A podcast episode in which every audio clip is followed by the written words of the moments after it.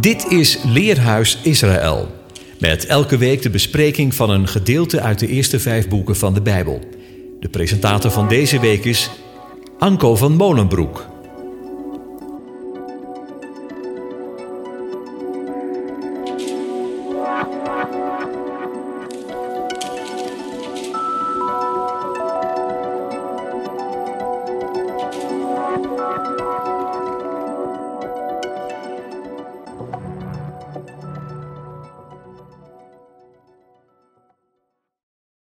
Beste luisteraar, hartelijk welkom in het Leerhuis op Radio Israël.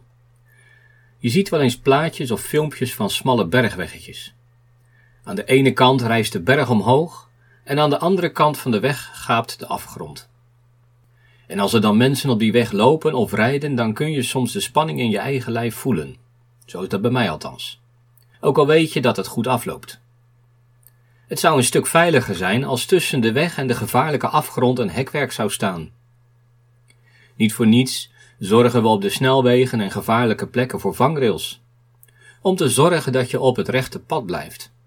Om te zorgen dat je niet van de weg afraakt. Nu, met dat beeld in gedachten richten we ons vandaag op Parasha Mispatim. Exodus 21 tot 24. En de parasha is weer genoemd naar de eerste woorden van het gedeelte uit de Torah. Dit zijn de rechten, de mispatim, die u hun moet voorhouden. Deze parasha gaat over recht, want mispat betekent recht. En recht gaat altijd over jouw plek ten opzichte van de plek van de ander, de naaste. Ieder mens heeft recht op een plek op de wereld. En hoe bewaken we dit principe met elkaar? Hoe zorgt de eeuwige ervoor dat wij, zijn schepselen, dat in het oog kunnen houden op onze levensreis? Daarvoor gaf hij de tien woorden. Die tien woorden reguleren de verhouding tussen de schepper en de mens en tussen de mensen onderling. Het woord mispat wordt voor het eerst in Genesis 18 vers 19 gebruikt. Daar zegt de ene tegen zichzelf over Abraham, want ik heb hem gekend, opdat hij zijn kinderen en zijn huis na hem zou bevelen, en zij de weg van de Heere houden, om te doen gerechtigheid en gerichte, recht, opdat de Heere over Abraham brengen hetgeen hij over hem gesproken heeft. Gerechtigheid en recht. Twee cruciale begrippen in de omgang tussen mensen. Gerechtigheid gaat over loon naar werken. Recht gaat over je plaats, je bestaansgrond, je bestaansrecht. Dat kunnen we ook opmaken uit het eerste gebruik van het werkwoord waar mispat van is afgeleid, Shafat, oordelen.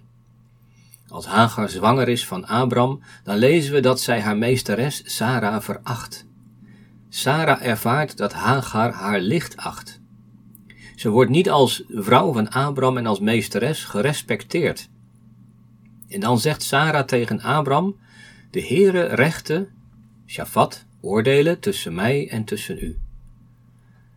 Vervolgens zet zij Hagar op haar plaats. En dat is wat oordelen is, op je plaats gezet worden. Zowel in positieve als in negatieve zin. Als we echter rechten gaan zien als geboden, wet op wet en regel op regel, dan wordt onze levensreis star en angstig. In het boek De Tien Geboden van Marc-Alain Quacnen staat het volgende verhaal. De meester vroeg op een dag aan zijn leerlingen: Wat is volgens jullie de grootste ramp die het Joodse volk is overkomen? De 400 jaar slavernij in Egypte, zegt een eerste leerling. Nee, zegt de meester. De verwoesting van de tempel stelt een tweede voor. Nee, zegt de meester. De ballingschap probeert een derde. Nee, zegt de meester. De Shoah zegt nog een vierde. Nee, zegt de meester, enigszins provocerend. We snappen het niet, geven de leerlingen toe. De grootste ramp die het Joodse volk is overkomen, zei de meester, is dat de Torah een godsdienst is geworden. Zo is het. Mispatim leren ons de rechten om ons op het rechte pad te houden tijdens onze levensreis. Om de gemeenschap leefbaar te houden. En als we dat voor ogen houden, dan lezen we Parasha Mispat met andere ogen. Dan lezen we dat Mispatim ook als bepalingen kunnen worden vertaald zoals de HSV doet, als een omheining, En de Naardense Bijbel noemt ze rechtsregels. Een regel om langs de richel te lopen. Waar gaan deze rechtsregels dan over? Wel, over hoe je met je Hebreeuwse slaaf moet gaan, over doodslag en diefstal, over mishandeling en laster. En tussendoor lees je dat je een tovenares niet in leven mag laten en een ezel die onder zijn last is bezweken weer overeind moet helpen. Dus als je de parasha doorleest, dan ontgaat je in eerste instantie de samenhang en de redenen van al deze rechtsregels. Bij nader inzien steekt het echter geniaal in elkaar. En daar laat ik in dit leerhuis graag iets van zien. Maar laat ik eerst nog het grotere plaatje schetsen. Want de tien woorden worden gegeven vijftig dagen na de uittocht. Daarmee breekt een nieuwe tijd aan, de tijd door de woestijn. Vorige week lazen we over de schoonvader van Mozes, Jethro.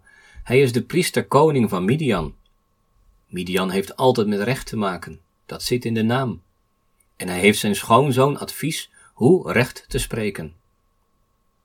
Nu kunnen we het boek Exodus opdelen in zeven delen. Dat noem ik in mijn boek Ezou, hij is Edom, het Amalek-patroon. Dat is omdat we dit patroon ook zeven keer in de hele Bijbel tegenkomen, steeds rondom een Amalekitische aanval. Het zijn dus ook perioden in de helsgeschiedenis. Elke keer begint het met de opdracht om uit te gaan. Ga. Het tweede deel is dat van de ontsnapping, gevolgd door een periode van gebrek en vervulling. Dan volgt een verzoeking door Amalek. Amalek staat dan voor de ultieme kwade satanische macht. Er volgt een strijd en een overwinning. In deel 6 wordt het volk gezegend door een priesterkoning. En de laatste fase van het patroon is de instelling van het verbond en een huis. Heel het boek Exodus volgt dit patroon. En we zitten in Parashah Mishpatim midden in de zevende fase, verbond en huis. En bij dat verbond horen deze rechtsregels. De parasha eindigt in hoofdstuk 24 dan ook dat Mosje al de woorden van de aanwezigen vertelde en al de rechtsregels. Daarop antwoordde heel het volk eenstemmig en zij zeiden, al de woorden die de aanwezige gesproken heeft, zullen wij doen. Vervolgens schreef Mosje al de woorden van de aanwezigen op en wordt het verbond met bloed bezegeld. Hij nam het boek van het verbond en las dit ten aanhoren van het volk voor. En zij zeiden, alles wat de aanwezige gesproken heeft, zullen wij doen en gehoorzamen. En Mozes nam het bloed, sprenkelde het op het volk en zei, zie, het bloed van het verbond dat de aanwezige met u gesloten heeft op grond van al die woorden. Luisteraar, het thema voor dit leerhuis is, uit het slavenhuis geleid, rechtsregels voor onderweg. In het volgende deel zien we de tien woorden als leidraad. En in het laatste deel zien we de rechtsregels onderweg.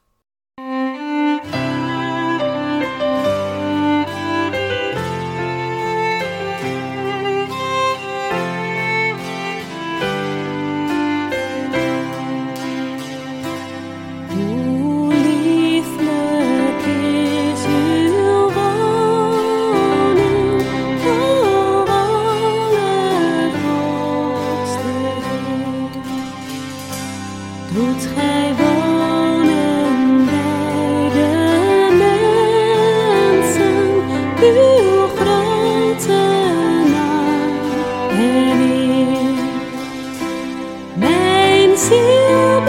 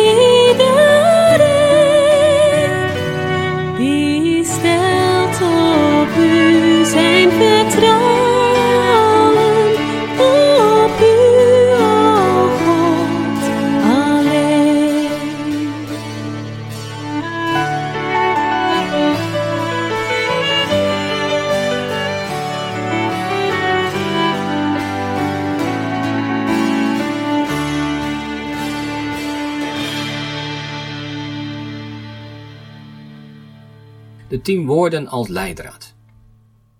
De rechtsregels in onze parasha volgen op de eerste proclamatie van de tien woorden. Vanuit de hemel klonk de stem van de aanwezige. Ik ben de aanwezige uw Elohim, uw God, die u uit het land Egypte, uit het diensthuis uitgeleid heeft. God is gekomen, zegt Mozes, om u op de proef te stellen en opdat de vrezen voor hem voor uw aangezichten staat, opdat u niet zondigt. De ene staat tegenover de ander, tegenover alle anderen. En hij spreekt al deze woorden, zodat wij kunnen antwoorden. We zijn gewend om de tien woorden te verdelen in vier en zes. De eerste tafel gaat dan over de verhouding tussen God en mens. En de tweede gaat dan over de onderlinge verhouding. En het gebod om je ouders te eren rekenen we dan als begin van de tweede tafel. In de Joodse traditie is de verdeling echter twee keer vijf geboden. En daar is alles voor te zeggen. Daarnaast begint het eerste gebod in het protestantisme bij vers 3. U zult geen andere goden voor mijn aangezicht hebben. In de Joodse uitleg is het eerste gebod: Ik ben de Heere, uw God. En dat is precies het verschil. Is het de wet, de tien geboden, of zijn het de tien woorden? In het eerste woord, het eerste gebod, maakt de eeuwige zich bekend en zijn naam en in wat hij doet. Hij zegt, ik ben, en die u uitleidt uit het slavenhuis. Hij brengt tot leven. Hij openbaart zichzelf in deze tien woorden. Ze zijn de uitdrukking van de plaats van de mens in de wereld. Zij vertellen ons hoe wij onze plaats van bestemming bereiken. De mens reist door de zevende dag naar de achtste dag. Dat is de reis door de woestijn naar het beloofde land. Dat is ons eigen leven. Twee keer vijf dus. En de tafels zijn aan elkaar verbonden. Het eerste gebod correspondeert met het zesde, het tweede met het zevende enzovoort. Ze haken aan elkaar. Zie, tien geven we weer met de letter J. De vijf is de letter He. De haak, dat is de waf. Dus tien verdeeld in vijf en vijf. En dat is achter elkaar J, He, Waf, He. De naam van de aanwezige. Ik ben. De naam ik ben. En dan valt het ook op dat de naam in de eerste vijf geboden wel wordt genoemd en de tweede vijf niet. Wagnin merkt op dat het essentiële verschil daarom ligt in het feit of de naam aanwezig is of niet. Als wij in een ander niet het beeld van God erkennen, dan ligt moord en doodslag op de loer.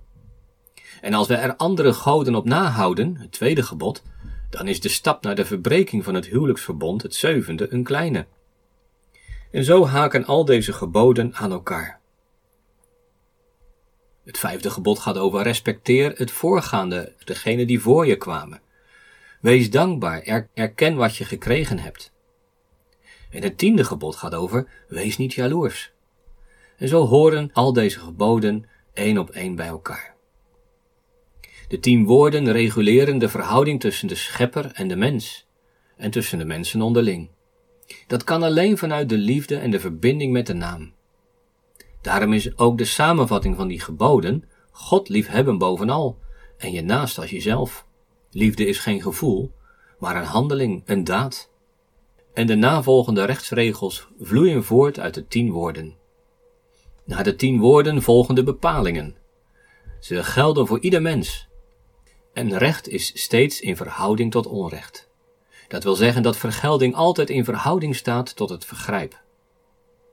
Zo lezen we in de pericoop over letselschade, oog om oog, tand om tand enzovoort. En dat is geen uitnodiging tot wraakneming, maar het wil zeggen dat je niet meer mag vergelden dan je geleden hebt. Dus een oog voor een oog. En waar de tien woorden beginnen met de uitleiding uit het slavenhuis, daar begint Mispatim met de bepaling dat een Hebreeuwse slaaf zes jaar dient en het zevende jaar zijn vrijheid krijgt. Laten we dat wat nader bekijken. Een knecht staat tegenover zijn heer als het lichaam tegenover de ziel. Het hoofd bepaalt immers wat het lichaam doet. Daarom is de vraag of de knecht alleen is gekomen of als getrouwde man een belangrijke. En het woordje alleen is het Hebreeuwse woord gaf, gimel, p. Letterlijk betekent dat lijf. Is hij met zijn lijf gekomen, alleen of niet? En als de knecht een vrouw van zijn heer heeft gekregen en kinderen heeft gekregen, dan horen die aan de heer toe. Dat klinkt ons vreemd in de oren. Het eerste wat we kunnen begrijpen is dat onze echtgenote niet ons bezit is, noch onze kinderen. En het tweede is dat de knecht nu voor de keuze staat. Heeft hij zijn vrouw en kinderen lief? Zo niet, dan vertrekt hij alleen. En dat is wellicht voor de vrouw en de kinderen maar goed ook. En daarom, als de knecht zijn vrouw en kinderen lief heeft, dan moet hij dat kenbaar maken. Er staat in de grondtekst twee keer zegt en zegt. Dus hij moet met nadruk uitspreken dat hij wil blijven. Dan moet zijn meester hem bij de rechters, de Elohim, de goden brengen. Hij moet hem bij de deur of deurpost brengen. Zijn meester moet dan met een priem zijn oor doorboren. Zo zal hij hem voor eeuwig dienen. Dat eeuwig wil zeggen tot aan het jubeljaar, het vijftigste, als de zeven keer zeven volmaakt is. Wat wil dat zeggen? Dat zijn oor op de deur of de deurpost met een priem wordt doorboord? Deur is dalet.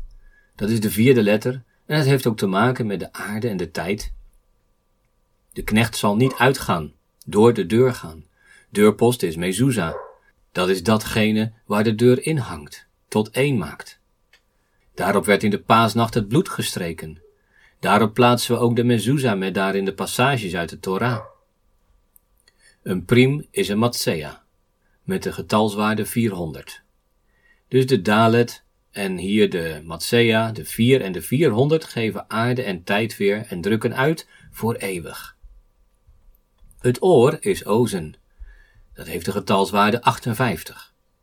Ook dat is een tijdsmaat en typeert juist de periode voor de overgang naar een nieuwe tijd. Zoals Noach ook de getalswaarde 58 heeft. Het zal zijn in de dagen van Noach, als in de dagen van de 58. Ozen schrijf je met Alef, 1, zijn 7 en Noen 50.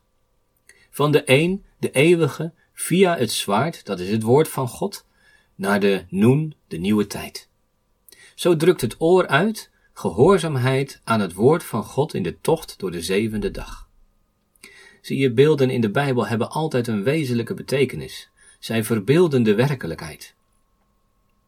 Is het toevallig dat de tien woorden beginnen met de uitleiding uit de slavernij en de rechtsregels met de vrijlating van de Hebreeuwse slaaf? Natuurlijk niet. Moet niet ieder mens die geboren wordt en onderweg gaat, eerst worden uitgeleid uit Egypteland? Uitgeleid uit de slavernij? En zou niet ieder mens een vrij mens moeten zijn? In elk geval in het zevende jaar de kans krijgen om uit te gaan? En hoe zijn nu die tien woorden de leidraad voor de rechtsregels onderweg? Dat zien we in het volgende deel. There are questions that often can rise in your heart, searching for the right way to go. You're invited to come in the presence of God, and what you need to do, He will show. There's a place in every house where man can see God's face every day. Oh, I believe He longs for you. Take time to hear what God has to say. Do you know there's a voice calling your name? God speaks to your heart, He is waiting today for the moment you come to be in His presence. By the blood of the Lamb, surely you may enter. So please take time to hear what God has to say.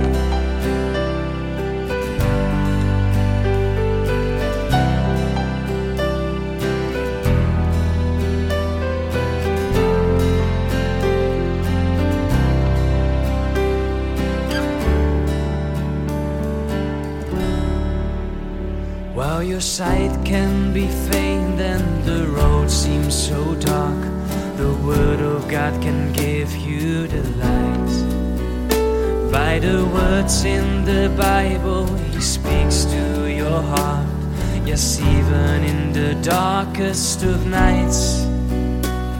Oh, there's a place in every house where man can see God's face every day. Believe He longs for you.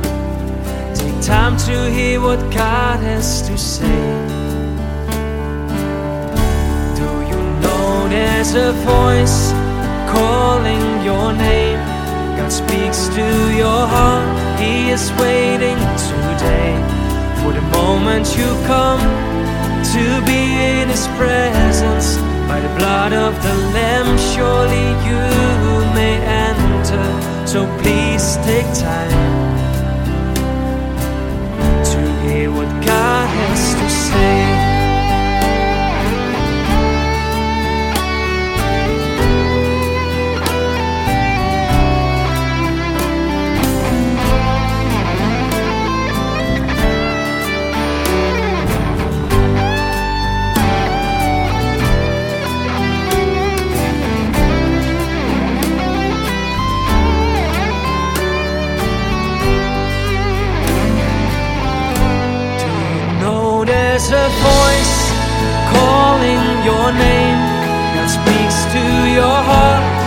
Is waiting today for the moment you come to be in His presence.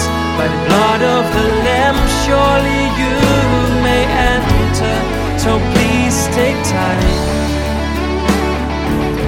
to hear what God has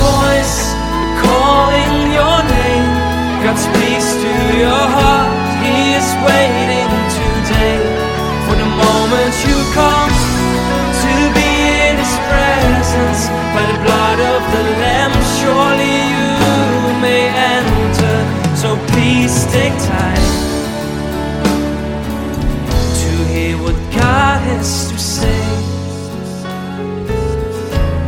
Yeah, please take time to hear what God has to say.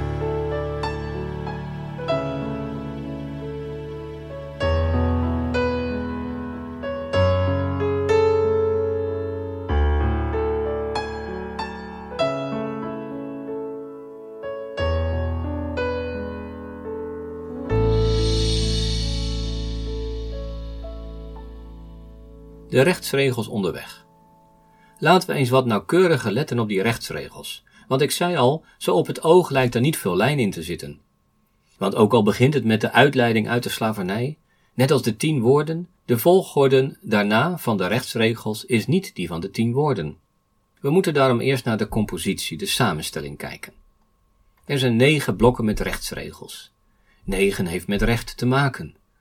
De zondvloed kwam na de negende koning, en na negen plagen kwam het oordeel over Egypteland. Elk blok behandelt een thema, en binnen elk blok varieert het aantal rechtsregels. Ik zal de blokken langslopen en de thema's benoemen zoals ik ze zie. Dat zal ik niet altijd uitleggen, want daarvoor is de tijd te kort. Het eerste blok heeft het thema de dienstbaarheid van het lichaam. Het bestaat uit twee rechtsregels. de Hebreeuwse slaaf, dat is de mannelijke kant, en de dochter, de vrouwelijke kant. Dan volgt het tweede blok met het thema het leven benemen, al dan niet moedwillig. En dat gaat maar over één rechtsregel. Dan volgen twee blokken met tien rechtsregels. Het derde blok heeft het thema de schade aan het lichaam, letsel. En het vierde blok gaat over de schade aan bezit, diefstal. Het vijfde blok is een klein blokje met twee rechtsregels en gaat over de bescherming van de zwakke, de vreemdeling, de weduw en de wees.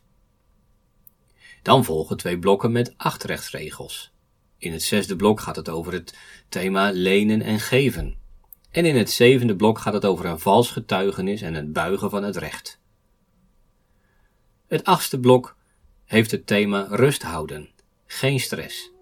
En het negende blok, dat is het thema kom bij mij. En dat gaat over de drie grote feesten. Tellen is altijd belangrijk in de Bijbel. Dat geeft de verhoudingen weer. Tellen is ook vertellen. Daarom heb ik steeds het aantal rechtsregels genoemd. Wat vertelt ons dit? Deze negen blokken zijn weer te verdelen in tweetallen, met uitzondering van de middelste, het vijfde blok. En dat gaat over de bescherming van het zwakkere. Dat staat dus in het centrum van de rechtsregels. Het recht van de vreemdeling, de weduwe en de wees. Want hoe gemakkelijk kunnen zij niet van hun plaats worden verdreven en hun rechten worden vertrapt? Ik denk aan dat verhaal van die weduwe en die onrechtvaardige rechter in het Nieuwe Testament. Het zijn niet voor niks twee regels, want twee ziet op het lichamelijke de schepping. De overige acht blokken komen paarsgewijs aan de orde. Dat blijkt uit de aantallen rechtsregels. In blok 1 en 2 zien we twee rechtsregels en één rechtregel. 2 ziet weer op het lichamelijke, op de schepping. Daarom gaat het over dienstbaarheid, maar ook over de bevrijding uit de slavernij, uit de dood. 1 staat altijd voor het hoofd, voor de geest, voor de schepper. Daarom gaat het in dat blok over die ene regel over doodslag. Daarna volgen twee blokken met tien regels. Het eerste blok gaat over de bescherming van het lichaam en het tweede over de bescherming van het bezit. En ja, elk van deze blokken heeft de volgorde van de tien woorden. Tien ziet op handelen. Tien is de letter J. Het bargoens voor handen in het Nederlands is jatten. Je blijft met je jatten af van een ander en wat van een ander is. In deze rechtsregels zit ook een oproep tot zorgvuldig handelen, het voorkomen van letsel en het respecteren van bezit. Blok 6 en 7 hebben elk acht rechtsregels. 8 ziet op een nieuw begin, op de achtste dag, op het Messiaanse Rijk waarin recht en gerechtigheid zal heersen. Daarom gaat het in deze blokken ook over wat recht is. In blok 6 gaat het weer over bezit en in blok 7 over de persoon. Ten slotte volgen er twee blokken met elk drie rechtsregels. En over het getal drie hoef ik niet veel te zeggen, denk ik. Dat gaat over de goddelijke volmaaktheid. En daarom gaan die regels ook over rust en feest vieren. Een vreemdeling mag niet onderdrukt worden. Het zevende jaar is om te rusten. En een gebod om niet aan andere goden te denken. Allemaal rustgevende geboden. En ja, het ultieme rusten is toch in de nabijheid van de eeuwige. En daarom nodigt hij zijn volk uit om drie keer per jaar bij hem te komen, en dan is het feest. Luisteraar, die rechtsregels zijn voor onderweg. Uitgeleid uit het slavenhuis, van dood levend gemaakt, helpen de rechtsregels om ons naar recht te handelen. Ze dienen ter bescherming van het zwakke en het weerloze, ter bescherming van lichaam en bezit, en ze geven een voorproefje van de komst in het beloofde land, daar waar rust is en vrede, daar waar er feest gevierd zal worden. Op de reis door de zevende dag krijgen we de voorsmaken van de achtste dag. Daarom, deze rechtsregels zijn een heerlijk getuigenis van het beloofde land. En daarom eindigt de parasha ook met de boodschap dat de engel voor het volk uit zal gaan als zij dat land in bezit gaan nemen. Dat is een geleidelijk proces. Want we lezen in, in hoofdstuk 23, vers 29: Ik zal hen, de volken in dat land, niet in één jaar voor u uitdrijven. Anders wordt het land een woestenij en worden de dieren van het veld u te talrijk. Zie je, ook ons eigen leven moeten we dat leren. Dat gaat stap voor stap, met vallen en opstaan. Om uiteindelijk in heelheid van lichaam en geest in verbinding en harmonie met die ene feest te vieren. Is dat niet heerlijk te weten dat die engel voor u uitgaat? Om over u te waken op de weg staat er, en u te brengen naar de plaats die ik gereed gemaakt heb. Ja, deze engel, dat is de Messias, de Verlosser, de Heelmaker. Hij zegt het zelf, ik ga heen om uw plaats te bereiden. En plaats, dat is de ontmoeting met God. Dat is, wij zullen intrek nemen en woning maken. Woning in de mens en in een plaats in het rijk van vrede. Verlangt u daarnaar? Volg dan de engel. En de rechtsregels helpen u om op de goede weg te blijven.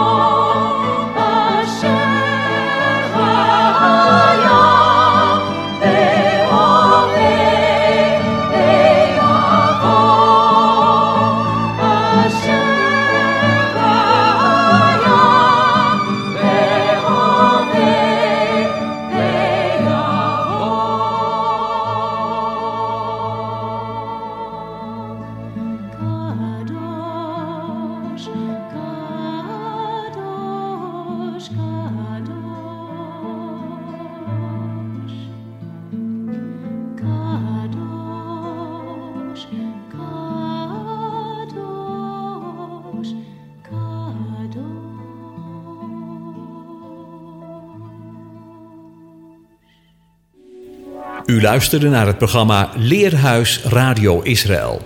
Een wekelijkse studie aan de hand van de Bijbelgedeelten die wekelijks door de Joodse gemeenschap worden gelezen. Heeft u een vraag of opmerking? Stuur dan een e-mail naar info-apenstaatje radioisrael.nl. Het leesrooster vindt u op onze website. Ga naar radioisrael.nl en klik onder het kopje radio op programma's.